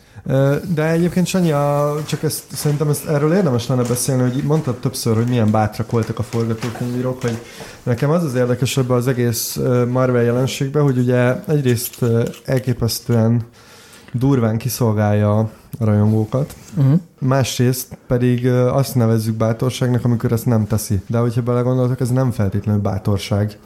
Nem? Tehát... Már hogy értve? Ez a film kiszolgálta a rajongókat. Igen, csak mondja Sanyi, hogy ez meglepetés volt, az meg erről beszéltünk, hogy a tónus, meg hogy Marvel kapitány így, meg úgy, csak ugye most mindent ahhoz mérünk, hogy van egy ilyen elképesztően erős rajongói elvárás, mindenféle teóriák születnek a neten, és tényleg amit mondtál is, hogy már ilyen trélereket kikockáznak, és mindenféle forgatásról kiszivárgott fotókból összerakják a sztorit, és egyébként tök jól összerakják a sztorit, csak hogy nekem ez egy kicsit ilyen fura, hogy tényleg itt az íróknak ilyen elképesztően durva kötéltáncot kell járni, hogyha túl meglepőek, akkor az a baj, ha kevéssé meglepőek, akkor az a baj, és nekem ez a film pontosan itt csúszott el, hogy nagyon sok volt benne a fanservice nekem, tehát a rajongóknak ez a... De azok ilyen apróságok, nem? Tehát, hogy... nem, szerintem ennek pont, hogy nem. Mert a filmnek a középső harmada szerintem fanservice. De hogyha a lényeges igen. dolgokat nézzük, hogy oldják meg ezt a szituációt, ott szerintem az egyensúly megvolt. Egyrészt volt egy váratlan felütés, Thanos meggyilkolása. Igen. Az, hogy beálltak az idő utazásos dologban, az végül is várható volt. Igen. És ugye a végén is nem tudták elkerülni, hogy az legyen a megoldás, amit így dramaturgiailag fölvezettek már az előző filmbe is, sőt már korábbi filmben is, hogy a Vasembernek ez a megváltása, hogy ő lesz a hős. Tehát igen. Nekem az kifejezetten tetszett az utolsó jelenet, amikor elgondolkozik a Tony Stark egy pillanat, hogy akkor most feláldozzam magam, vagy nem, és akkor a Doctor Strange meg innen neki, hogy egy lehetőség van, egyetlen megoldás, és abból ő tudja, hogy mit kell tennie. Ja, én azt hittem, azt mutatja, hogy csináld meg. Nem, hanem azt mondta, hogy ez egyetlen. Igen, és ő ezt kezdőtől fogva tudta, és nekem ez az ív, ez nagyon tetszett. Igen, de hát ezt... És tehát ezt mondta az a rész, amit mondasz, hogy a rajongók ezt már rég kitalálták, és erre nem azt mondták az írók, angolzalan nevük a 50, nem tudom, 5. percben először Russo testvérek csinálták, tehát most úgy beszélünk róluk, mint hogyha... Ők a rendezők voltak. Igen, ők a rendezők, tehát nem csak a showrunner van, meg a Disney, meg a Marvel, hanem azért ők alkotóként itt benne vannak, szóval, hogy hogy tök jól csinálták, hogy azt mondták, hogy oké, a rajongók nagy része kitalálta, de hát ez annyira fontos, hogy ezt most csak azért nem fogjuk megváltoztatni az egész sztorinak a végét, mert hogy kitalálták már online. Persze. Szóval hogy nézett volna ki, hogy Walkür húzza fel a kesztyűt, vagy a lova? Nem, de én most pontosan azokról a dolgokról beszélek, amiket mondtatok, hogy igen, miért kellett a nagy csatát végigmutatni? Miért nem lehetett tényleg abszolút áthúzni az ilyen jellegű elvárásokat? Nekem a film eleje kifejezetten tetszett, ott éreztem azt, hogy igen, ez most akkor tényleg egy ilyen tök friss dolog. Aztán szépen visszacsúsztunk ebbe a nagyon kimódolt rajongók etetésébe, ami néhol működött, néhol én már elég soknak éreztem. Hát mi nem élveztük mindig annyira, de a közönség ott igen, de hogy az szerinted jó dolog ez, hogy most akkor a közönségnek így az ízlését ennyire kiszolgáljuk? Hát nem a színpad közönségét, hanem a rajongókét, és most ide kapcsolódik egy kérdés, nem a Déneshez, aki valószínűleg nem élt át ilyen ovációs pillanatokat a 20 fős teremben, mint mi, úgyhogy próbáld meg kitálni egyszerűen, mikor tapsoltak a rajongók. Mik voltak azok az érzelmi pillanatok, amiket... Jó, szerintem ez jó. Tehát négy ilyen volt. Szerintem kettőt biztos, hogy eltalálsz. Hogyha én ilyen teremben lettem volna, és felszabadult lettem volna három, nem tudom, fröccs után, például amikor Amerika kapitány kezébe veszi először a most meg fognak könni a rajongók, a kalapácsot, vagy... Hát az a Thornak a pörölye. Mjölnir. A Mjölnirt, igen, a pörölyt. Akkor biztos, hogy huráztam volna. Ez az egyik. Jó, ez most személyes, biztos, hogy a tömeg nem hurázott, de én például tökre meglepődtem, amikor feltűnt Tilda Swinton megint, én akkor egyet huráztam volna, de ezt abban biztos, akkor hogy egy húvadás még. Én a fejlevágásnál is tapsoltam volna. Lehet, hogy túl megdöbbentő az. Szerintem ott mindenki csöndben van. Igen, az túl hirtelen az, hogy jó, akkor még három valamit ki kéne találnom, ugye? Én akkor biztos tapsoltam, vagy ilyeneztem volna, amikor a Star-Lord táncol, és akkor megunják, és oda meszem, és egy simán így fejen ütik, igen. És elájult. Azt hiszem, akkor is volt, akkor ugye? Is volt. Én akkor ilyen kisebb, de volt, igen. És többet nem találgatok, mondjátok, mi volt a másik. Hát volt ugye a főcímnél is, tehát amikor a főcímet azt ilyen 5. percben írják ki, és amikor így összefognak a hősök először, hogy akkor nem adjuk föl, akkor volt, igen, megjelent a főcím. Hát volt egy az Amerika kapitány, amikor bemegy a liftbe, és azt mondja, hogy Heil Hydra. Tehát azon meglepődtem, hogy mennyire örülnek az emberek. Igen. Hát amikor a Pókember megjelent, tehát eleve tapsoltak, amikor megjelentek a hősök újra, de amikor a Pókember, akkor extraováció volt. Az volt a legnagyobb ováció. Tényleg. Hát a Pókember, az Pókember. Úgyhogy ennyi volt, azt hiszem. Aztán a képregényben nincs benne az Amerika kapitány Thornak a pörőjét fölveszi, bár ezt most valaki biztos meg fogja száfolni majd, úgyhogy aki tudja megfejtést, az a kommentek közt. Igen, és ráadásul itt is ügyesen csinálták, mert ugye ez egy ilyen running gag az egész Marvel univerzumban, hogy ugye ki tudja felemelni a kalapácsot. És most majd vissza kell, biztos ezt a rajongók tudják, de hogy Amerika kapitány, jól emlékszem, soha nem próbálja meg. Ugye Tony Stark például megpróbálja, és ő nem tudja felemelni. Igen, hát ugye itt Amerika... Erre már nem emlékeztem. De ez többször van, hogy... Azt tudom, hogy ő megpróbálják, de akkor kapitány mindig kimarad. Én azt hiszem, hogy a kapitány valami nem, mint hogy egyszer Jarvisnak sikerült volna, nem? Talán, úgy emlékszem. De egyébként az Amerika kapitány megerősödését az is magyarázhatja, hogy ő belőle most próbáltak egy mitikus figurát csinálni, mielőtt visszavonult, mert most visszavonultatták gyakorlatilag. Hát de lesz új. Hát de lehet, hogy nem ő lesz. Hát nem ő lesz. Tényleg a hippi szakállas afroamerikai úriember lesz. De reméljük, azt leborotválja azért, mert veszi a pajzsot.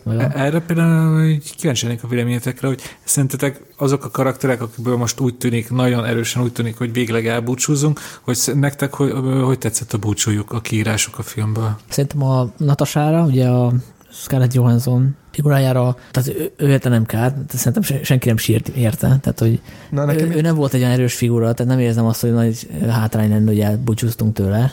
Én ott éreztem a túltolást, mert ugye nagyon síratják, de hogy igazából erről a karakterről én nagyon sokat nem tudtunk meg eddig sem. Ugye úgy volt, hogy lesz előzményfilmje, aztán végül nem lett. Előzmény filmig lehet. Bocsánat, igen. És hogy ott én nem értettem, hogy most akkor mit törtek itt annyira össze, hiszen... Egy alapító tag volt, ugye a régi haver. Ugye szeretjük, de... Uh-huh.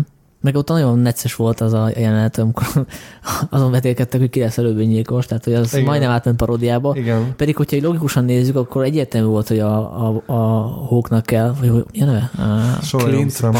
Solyomnak kell túlélni, hát ez neki van családja. Hát de akkor már nem volt neki családja. Hát azért küzdött, hogy visszaszerezem. Ja, na de igen, de hát mondhattam volna, hogy feláldozom magam, hogy a...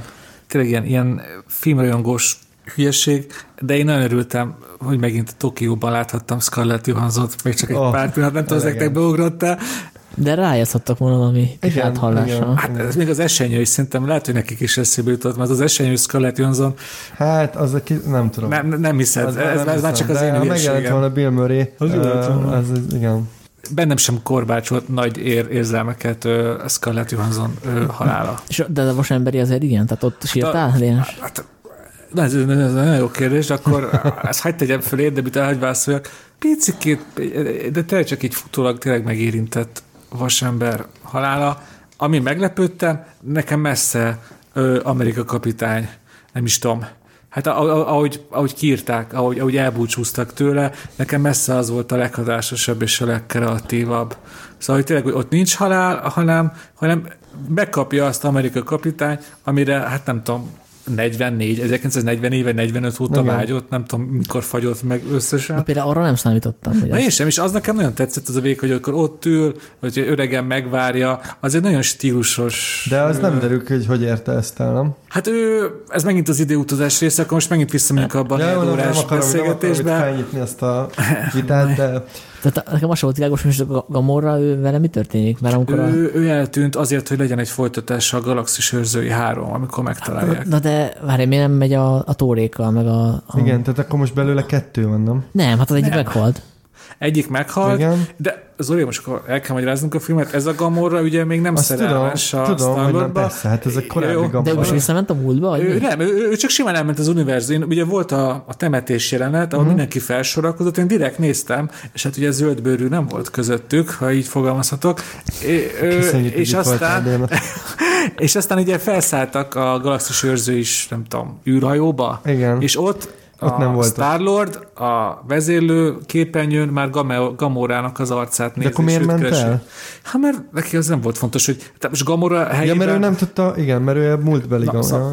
Viszont ez tök izgalmas, mert a következő Galaxis Őrzőiben újra játszhatják a románcot, és tehát lehet, hogy csináltak egy ilyen szerelmi háromszöget, hogy most ott a Thor is ott van. Ott lesz nehezítésként a Thor, hát aki biztos, hogy nem fog segíteni a románcba a Star-Lordnak, inkább csak ugye hátráltatni fogja. Igen, az egyetem, hogy a Thorból most egy ilyen vigyeltéki... De egyébként korábban is voltak ilyen tendenciák, ugye a Taika Waititi rendezett egy ilyen Thor 3 az gyakorlatilag ilyen. Igen, de előtte rendezett egy sketchet is, ami arról szólt, hogy a Thor eltűnt, és egy albéletbe él valaki, igen. Valami random emberrel. Igen, és ez egy szitkomszerű szituáció volt, és most gyakorlatilag ugyanezt megcsinálták. Igen. És ugye nekem ehhez kapcsolt még, amit felírtam, hogy én a legutóbbi... Sírásra majd térjünk vissza ebbe, hogy persze, de mondjára, akkor nyugodtan.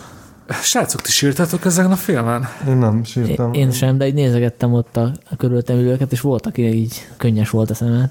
Jelenlámpával végigmentél a sorokon? De lehet, hogy azért nem, volt könnyes. Nem, ez a vége volt. De azért volt könnyes a szemük, mert már nem kellett mindenkinek pisilni.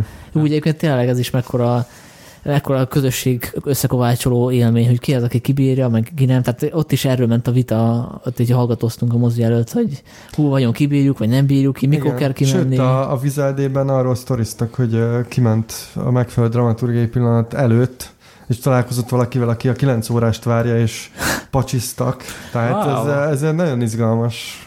Nekem ez nagyon szimpatikus. Hogy én direkt tényleg... Oda mentem, lekezeltem egyet, elmentem egyet húgyálni, és úgy ültem be a terembe direkt profi módon. Mi is úgy ültünk be, és egyébként nekem azért annyira nem szokott jól nevesném, hogy kibírjam, de most kibírtam, amiből arra következtetek, hogy ez ilyen pszichoszomatikus dolog is, hogyha az ember jól szólalkozik, baromi jól érzi magát, akkor nem jönnek elő ezek az ingerek, tehát hogy simán megvolt. És nem is aludtál el sem. Igen, de azért ki kéne erről Tarbi a véleményét, hogy mit gondol erről, hogy mekkora a teljesítmény végül 180 perces film, hát azért neki más lehet véleménye erről. Gyerekeltek, srácok.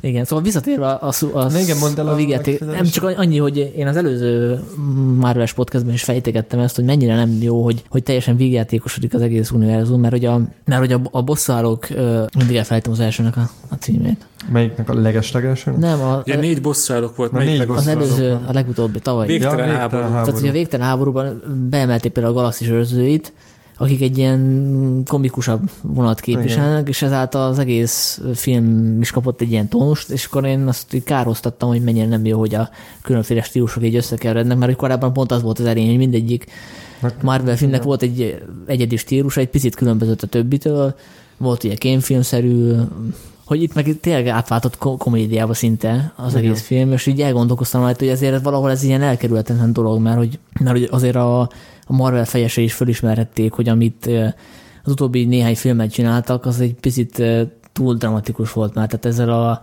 egyre emelték a téteket, egyre nagyobb, gigantikusabb csaták voltak a végén, hogy majdnem átváltott önparodiába, tehát hogy ezt valahogy humorral kellett egyensúlyozni, mielőtt még valaki kiparodizálja őket. Bár hozzáteszem, nem véletlenül, hogy szuperhős filmparodiák nem születtek, mert hogy az egy szintén drága műfaj lenne, tehát hogy ott is CGI-t kellene használni. Hát a Deadpool-t. Viszont igen, tehát hogy közben lett egy ilyen vonulat a Deadpool, igen. Aki kvázi úgy csinált parodiát a szuperhős zsánerbe, hogy közben az is egy szuperhős film volt, és hogy gyakorlatilag ez ilyen előre menekülés, hogy... játszott benne. Igen, tényleg. Bocsánat. És az arra reflektáltak is. Szóval, hogy ez egy ilyen érthető megoldás, hogy csinálnak egy szuperhős filmet, és így, ha nem is a parodiáját teszik bele, de hogy ezen a filmen belül reflektálnak az egész műfajra, és elsütik azokat a ponyokat. Tehát gyakorlatilag ezek után nem érdemes csinálni egy bosszáló paródiát, hiszen ők is leütik az ígyszerek nagy részét. Tehát, hogy ez egy érthető produceri döntés, hogy... Én ezt értem, de hogy pont ezt hajtom állandóan, hogy ugye annyira túl... Tényleg, amikor már így mindent megcsinálsz, tehát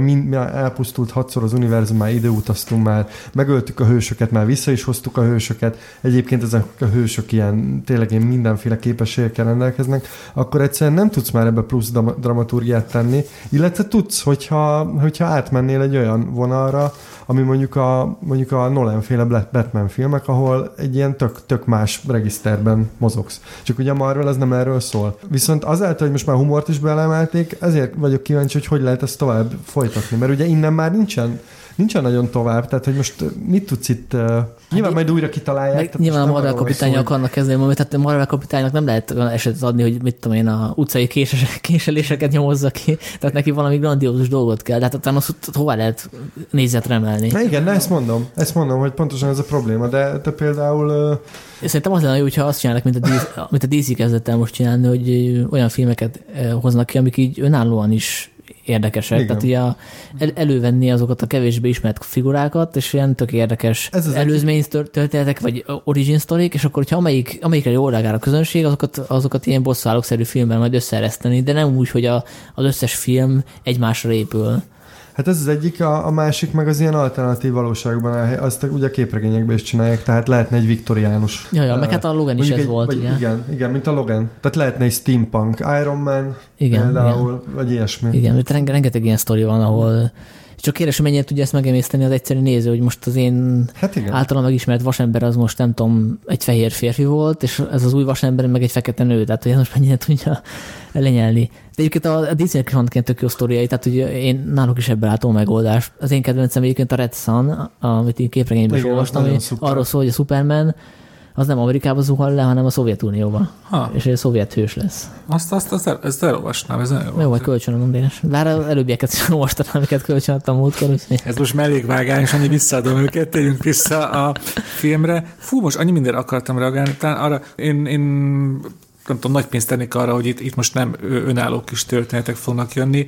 Nekem már magának a filmnek a lezárása is azt mutatja, hogy már óvatosan, de már elkezdtek új szálakat bevinni, hogy például kik lesznek, kikből fog állni az új bosszúállók, az már nagyjából kitalálható. Látunk például tényleg, a Galaxis Őrzői 3-nak már láttam is az elejét, hogy akkor elindulnak Thorra, Gamorra után. Szerintem most indulnak újabb nagy történetek. Ezt a vonatot, ezt nem fogják leállítani, amíg... Marvel vonaton nincsen kék. Pontosan, hogy visszatérünk ahhoz a podcasthoz, amiben nem hívtatok.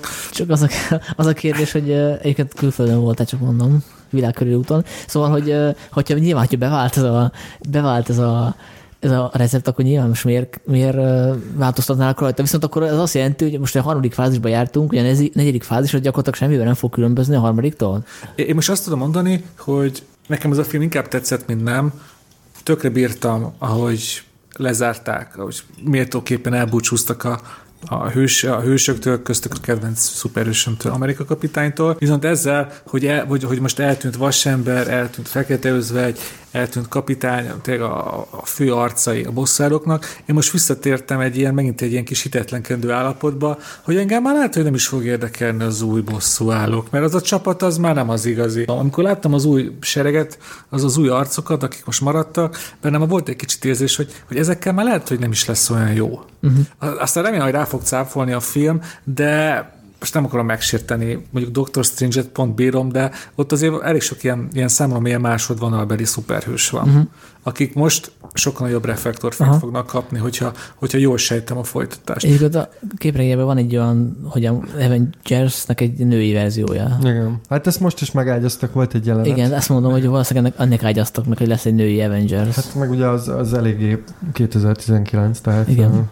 Nekem ez a negyedik fázis, ez olyan lesz, mint hogyha most megint 2008 lenne, hogy kicsit ilyen távolságtartan ülök be ezekre a filmekre, és kíváncsi vagyok, hogy vajon újból rajongóvá tudnak-e tenni. Mert most így visszagondolom az egész univerzumra, nekem két nagy pillanatom volt, amikor itt így, nem mondom magam Marvel rajongónál, de szeretem őket és megnézem őket. Az egyik az első bosszúállók volt, ugye most is volt ez a nosztalgiázás. Tudjátok, az a híres jelent az első bosszúállókból, amikor összeállnak, és New Yorkban, igen. és körbe megy a kamera. Én akkor tényleg így bizseregtem a moziba, hogy úristen, ezek nagyon vagányok, úgy de jó.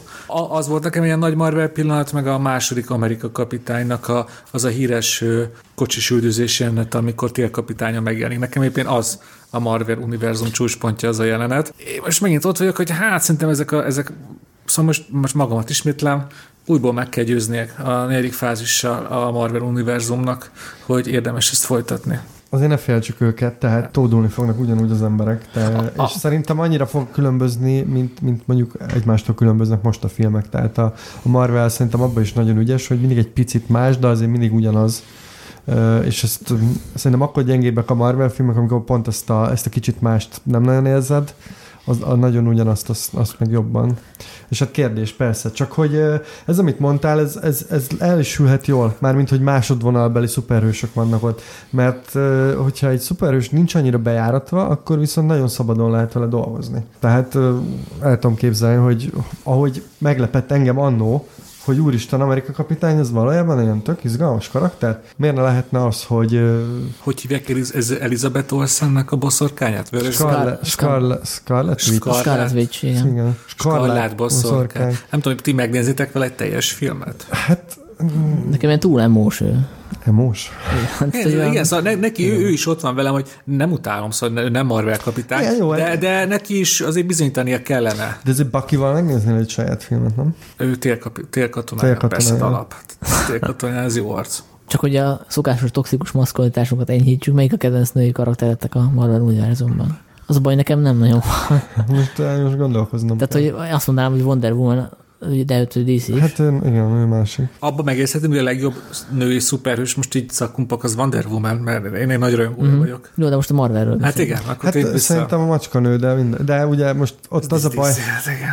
Meg ugye ott van a borzasztó Halber-is film, de hogy maga a macskanő. De most arra gondoltam, akik szerepeltek ebben a filmben. Igen. Hát az a baj, én most gondolkozom, Sanyi, de most csak próbálok. Most kicsit a Zoli balmára hajtom a vizet, de a Walkürben én éppen látom a lehetőséget, hogy belőle lehet egy izgalmas karakter. Csak a lovat cserélje, mondjuk egy motorra, vagy nem tudom. Valamire, bármire. Hát azzal, hogy megvan az a ló, akkor például ugye mindig a Marvel filmek egy kicsit másak, vele egy ilyen 80-as évekbeli fantasy omást, hogy itt az a Walkürben. Hát ilyen Mendisbe menünk, akkor én is nézem. Hát nem tudom, most nyilván tudni, hogyha azt mondom, hogy ezért nem tudom, a darázsnő. Na, őt én tökre bírom, mert ő ilyen vagány csaj. Igen. De hát ő is annyira alul van írva. Meg a színésztől aztán 40 fölött van. Tudom, az így most... Sanyi, tényleg hagyd el a tervet! El tudjátok képzelni, hogy kijön egy... Én egyébként most tényleg szomorú. De miért ne lehetne? Tehát, de például tehát, mint a Logan, ugyanúgy lehet. Ezt akarom mondani, hogy ez most tényleg egy diszkrimináció, és ez egy nem szép dolog, hogy egy szuperős férfi, lásd Robert Downey Jr., ő lehet ilyen 50 felé, van már 50. Hát vagy képzeljétek már, ez mennyire diszkriminatív, hogy itt éjjelezzük tort, hogy sörhasat neveztet. Most képzeljétek már, megjelenne Brie Larson ilyen megereszkedett seggel. Tehát... Hát ez a kettős mérce, ezt egyetértek, hogy az létezik, persze. Nem szép. Fel vagyok háborúdva. Én is, de hát, hogy ez ténykérdés, hogy ez van. Igen. hogy egy férfi akciósnak azt így megbocsátjuk, hogyha már nem tudom, 60-hoz közelít, mint a Tom Cruise. Egy nőről meg nem tudjuk elképzelni, hogy egy ilyen szerepben van 40 fölött. Helen Mirren, Red 2, csak ennyit mondom. Igaz, van szerencsére már van azért most már van példa, de igen. Nagyítóval kell. De abban szerintem megegyezhetünk, hogy a Marvel univerzum az toxikus maszkulinitásban tocsog. A mellékszereplők közül én a Mantiszt bírom, tehát olyan tök cuki. Azok az antennáival. Hát de az egy ilyen, egy ilyen manga fantasy ázsiai, nem? Tehát, hát a nagy személyvel, igen. Gamora jó egyébként. Ja, igen, tényleg. Őt igazából a háttértörténetet teszi izgalmassá. Igen. Egyetve én a vihart bírnám, hogyha lenne belőle Marveles verzió. Az X-Menben volt? X-Menben volt, igen. Hát, meg a Vadósz nevű figura, őt azt hiszem, én hát ő képregényekből ismerem jobban, ő az, aki... De ő X-Men, de hát ő most már Marvel. Ja, igaz. Hát ő eleve Marvel volt, csak ugye a jók a Foxnál voltak. Hát meg a Fantasztikus Négyesben is Szú. Ő szerintem izgalmas, hogy ilyen fura energia mezőket tud építeni. Ez most az örök cinikus ezt a kérdést fölteszi. Szerintetek alapból is úgy akarták, hogy ez a három fő karakter exiteljen, hagyja ott a sorozatot, vagy ez arról szólt, hogy mind a hárman bejelentették zárt ajtók mögött, hogy ők szeretnének kiszállni a Marvelből, és akkor akkor legyen így, és megírjuk nektek a szép búcsúlevelet. Én ugyanolyan cinikus vagyok, mint te. Tehát, hogyha ezt vállalták volna tovább, nem hiszem, hogy... De ez így koncepcióval beleillett, tehát nem véletlen, hogy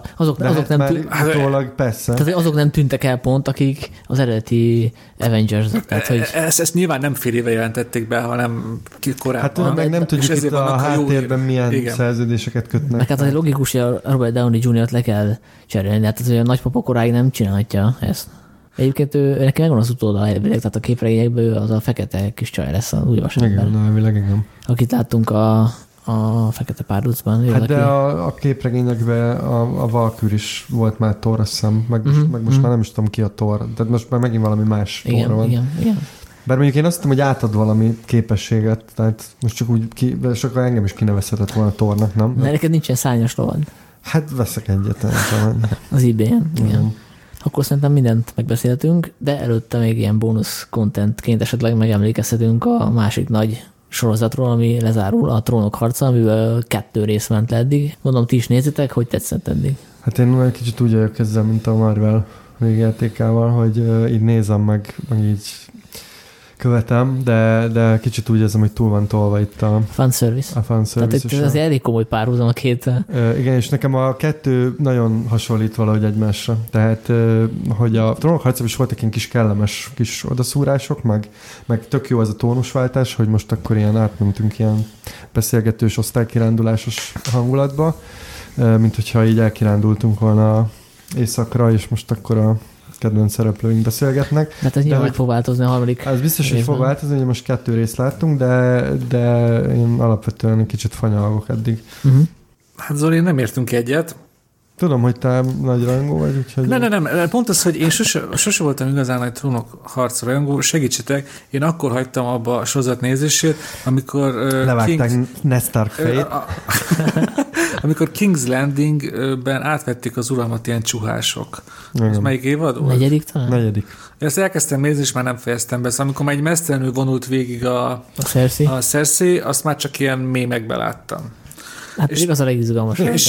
És most volt az, úristen, végén a Trónok harcán, akkor mégiscsak megnéztem ezek szerint kb. 4 évadot, ezért azt csináltam, hogy gyorsan megnéztem az utolsó előtt évadot, letekertem, és akkor most elkezdtem nézni 8 évadot, és amit ti fanservice-nek neveztek, az nekem tökéletes, mert azt látom, hogy akiket annól megismertem hősöket, vagy hát gonoszokat, vagy nem tudom, lehet egy hősökről beszélni ebben a sorozatban, azt látom, hogy mennek egy végkifejlet felé, és ez tökre kielégíti a kíváncsiságomat, és a másik pedig, hogy amit ti fanservice-nek neveztek, a számomra kicsit így helyre billenti ezt az egész trónokharcás univerzumot, mert én annól azért hagytam abba ezt a sorozatot, már sokaltam az egésznek a szadizmusát. Hogy már azt éreztem, hogy ez egyáltalán realista, egyáltalán nem azt mutatja, hogy mennyire kegyetlen világunk van, hanem arról szól, hogy legyünk minél, nem tudom, szadistábbak a karaktereinkkel, és csináljunk vele szatista dolgokat. És most azt látom, hogy végre nem csak szenvedés van ebben a sorozatban, nem csak az, hogy kis remény után úgyis megöljük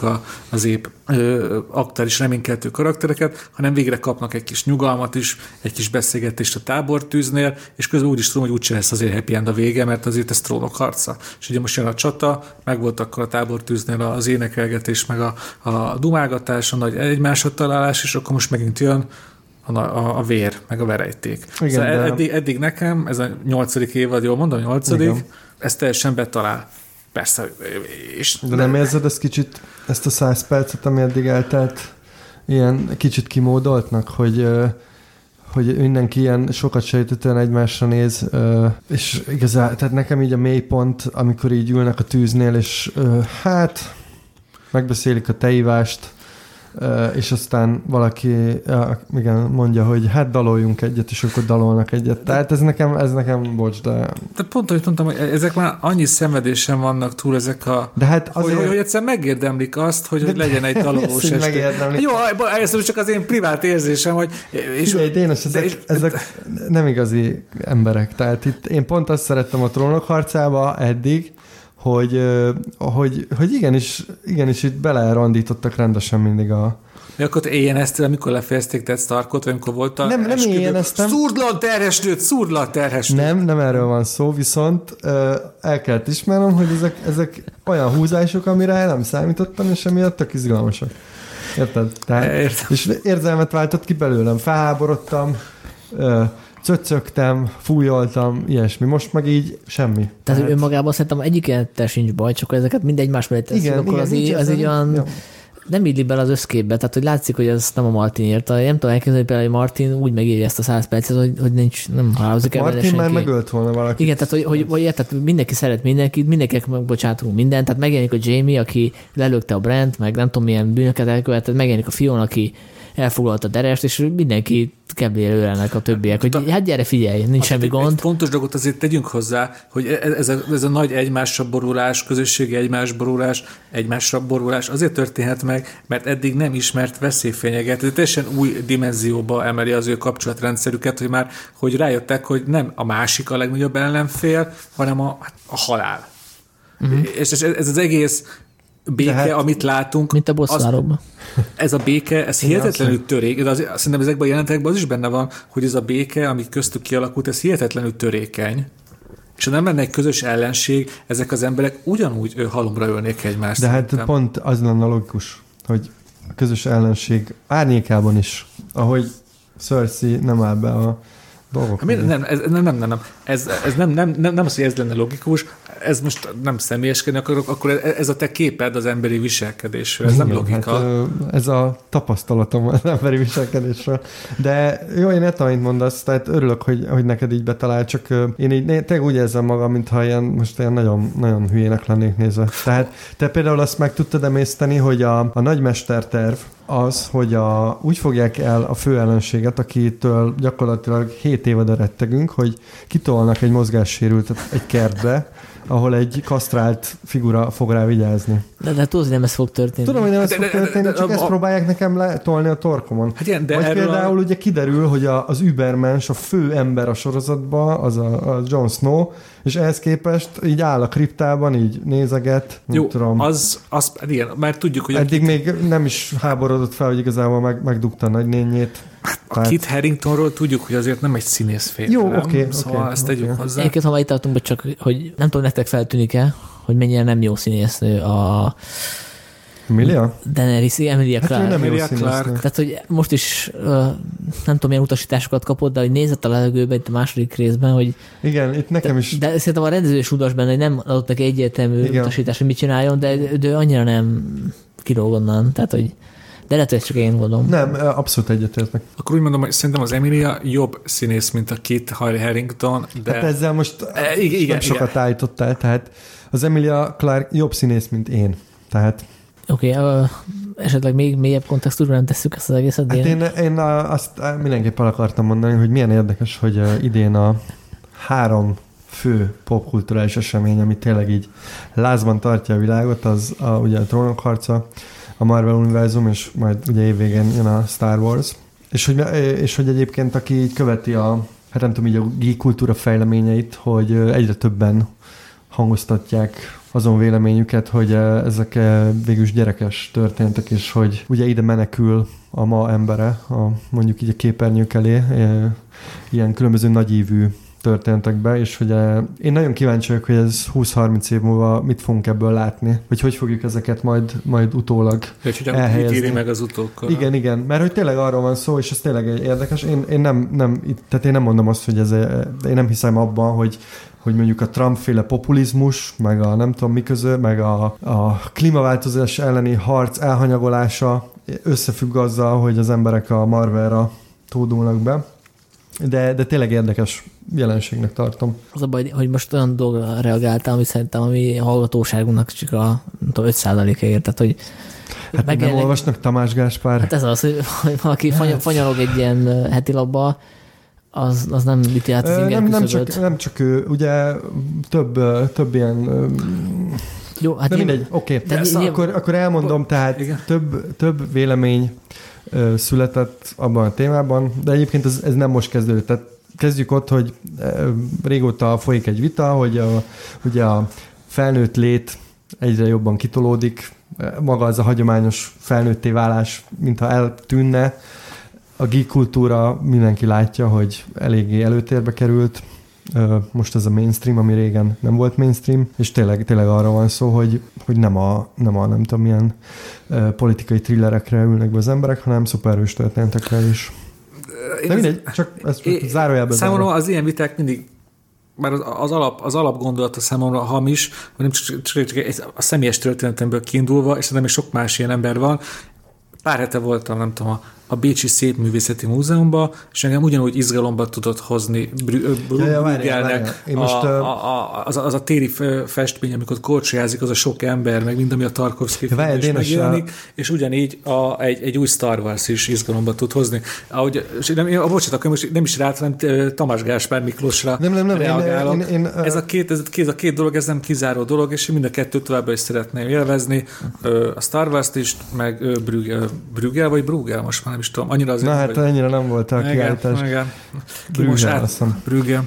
Hát most az sok szuperhős. Nem, most lehet, hogy félreértettetek. Tehát én csak szerintem ez egy izgalmas kérdés. Nekem is van egy véleményem erről. Nem lehet tényleg, tehát ez nem ilyen egyszerű dolog.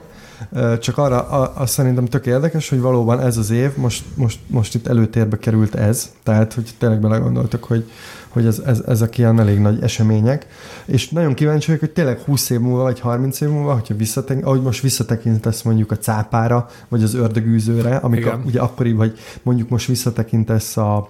Tehát ez Star Wars-ra, nem? Vagy, de hogy ezekre a nagy mérföldkövekre, amik izgalomban tartották, most elég érdekes dolgokat lehet. Vagy mondjuk visszatekintesz a 80-as évek akciófilmjeire, ami összefonódik mondjuk a Reagan korszakkal, vagy az amerikai külpolitikával, a hidegháború végével, hogy nagyon kíváncsi leszek arra, hogy majd ezt a Marvelt, vagy legalábbis ezt a 2019-es évnek ezeket a nagy trónokharcát, a Marvelt, majd hogy fogjuk vajon elhelyezni, hogy valóban azt látjuk majd benne, hogy... Tehát ez az eszképizmusnak a jele? Tehát, hogy tömegek igénylik azt, hogy elmeneküljenek a valóságtól? Én ezt mondom.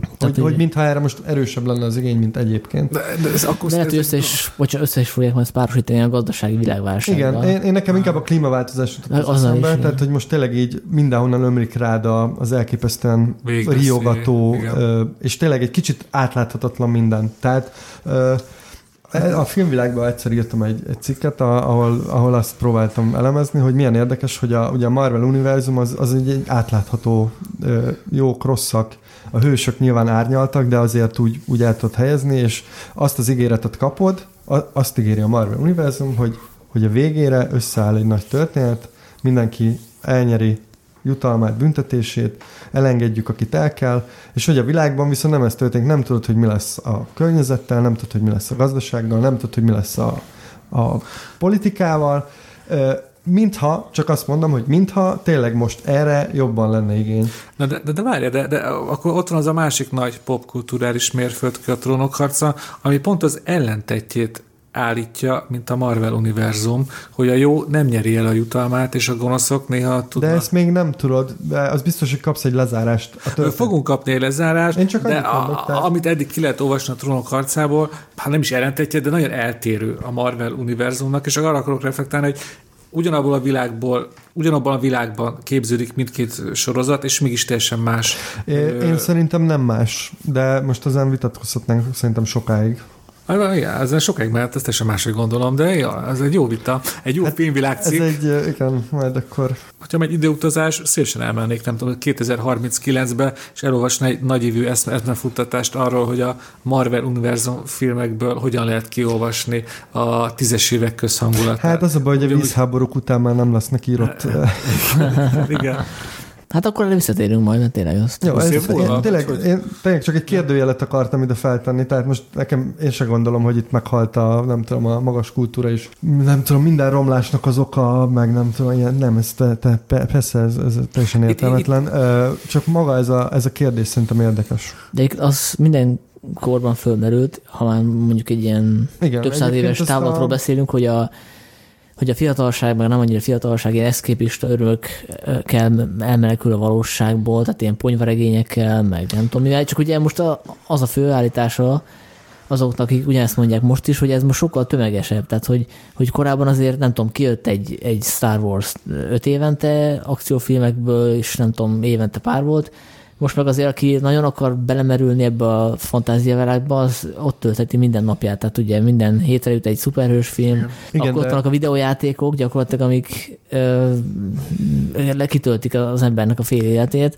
Hát tehát, ugye maga a marketinggépezet is, hogy ezt eteti. Tehát, hogy tényleg, hogyha te el akarsz merülni a Marvel univerzumba, akkor gyakorlatilag te átléphetsz kvázi egy ilyen virtuális valóságban. Tehát hogy tényleg te elemzed a trailereket, követed a híreket, a fotókat, a nem tudom mit, de hogy ez valójában csak a technológiának a hozadéka, nem? Tehát, hogy igen, meg az a kérdés, hogy ezeknek a tömegeknek nem lenne meg ez a szórakozási forma, ez az addiktív Marvel univerzum, meg a videójátékok, és a többi, a körök tényleg jobban érdeklődnének, mondjuk nem tudom, a szociális ügyek iránt, és ők ott ennél kéne az utcán tüntetni, meg nem tudom, azt követelni, hogy legyen ez jobb világ, mint mondjuk a 60-as években a hippik, tehát hogy nem igen, hiszem, csak, valószínűleg nem. Igen, meg ugye ugyanezt mondták, amikor a tévé elterjedt, ugyanezt mondták annó a Star Wars-ra, meg a Star Wars-ra bejövő blockbusterekre, hogy ez is ilyen eszképista szórakozás, tehát most az nyilván... Igen, csak szerintem a tévéhez képest azért az online világ az egy egy mennyiségi különbség, igen. De ezt mondom, ez egy külön podcast témája lenne valószínűleg.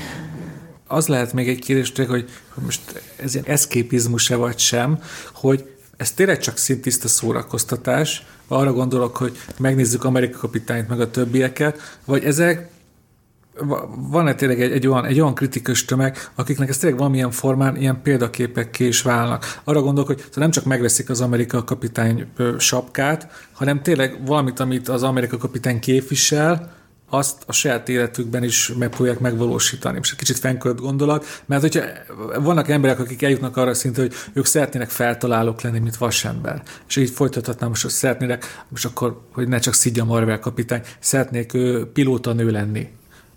Hogyha tényleg igen. Eljut idáig, a befolyásolásban eljut idáig a Marvel univerzum, akkor viszont már azt mondhatjuk, hogy ez nem szintiszta eszképizmus, hanem már proaktívan is hat az emberekre.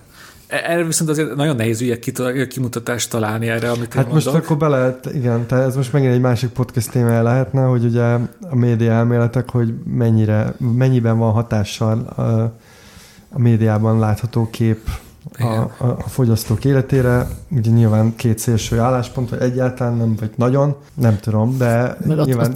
Attól is függ, hogy milyen közönséget nézünk, tehát hogy globálisat, vagy helyi, tehát nyilván mondjuk az Amerika kapitány, meg a Superman, amikor ők megszülettek, azt hiszem 40-es évek, 50-es évek, akkor az egy fontos ilyen, hát kvázi ilyen nacionalista propaganda eszköz volt. Konkrétan Amerika kapitány. Igen, de azért, meg azért erkölcsi iránytű is. De hogy most ugyanilyen hatása most Amerika kapitánynak Magyarországon mi van? Viszont itt van a másik példa, a Fekete Párduc, tehát nyilván egy fekete kisrácnak az sokat jelent, hogy van egy fekete szuperhős. Hát így van. Csak kérdés, hogy ez most többet jelent neki, mint az, hogy volt Amerikának egy fekete elnöke? Tehát azután, hogy volt egy Obama, biztos, hogy a Fekete Párduc olyan forradalmi? De attól függetlenül tök jó, hogy van egy ilyen fekete szuperhős, csak nem tudom, hogy ez most akkora mérföldköve. Igen, tehát itt most az a kérdés, hogy most vajon azért van fekete szuperhős, mert ugye már volt egy fekete elnök, tehát...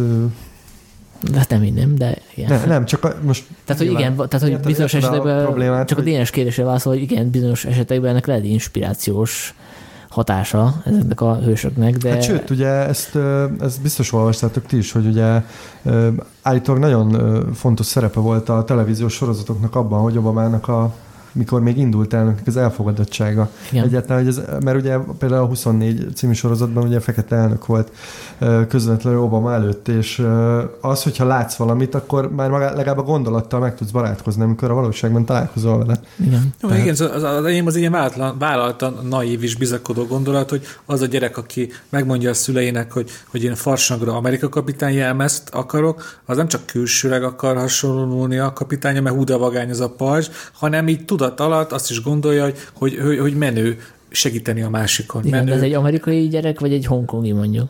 De, nem, de ezek univerzális emberi értékek. Szóval... De akkor mondok egy példát. Én többször cowboynak öltöztem a farsangon, mert nekem akkor azok voltak a hősök. Most főleg gondolok itt a Bud Spencer, Terence Hill westernjeire, de egyébként is a western hősökre. Meg az a jelmez volt a legolcsóban. Meg az a jelmez volt, amit meg tudtak csinálni szüleim, de mindegy. Érted, egy klasszikus amerikai hős, mit tudtam én óvodásként, hogy most mi az, hogy amerikai, nem tudom, betelepülők, bevándorlás, indiánok. Tehát, és azért mégis van a western hősben is egy morális tartás, és nézzetek meg most, tehát.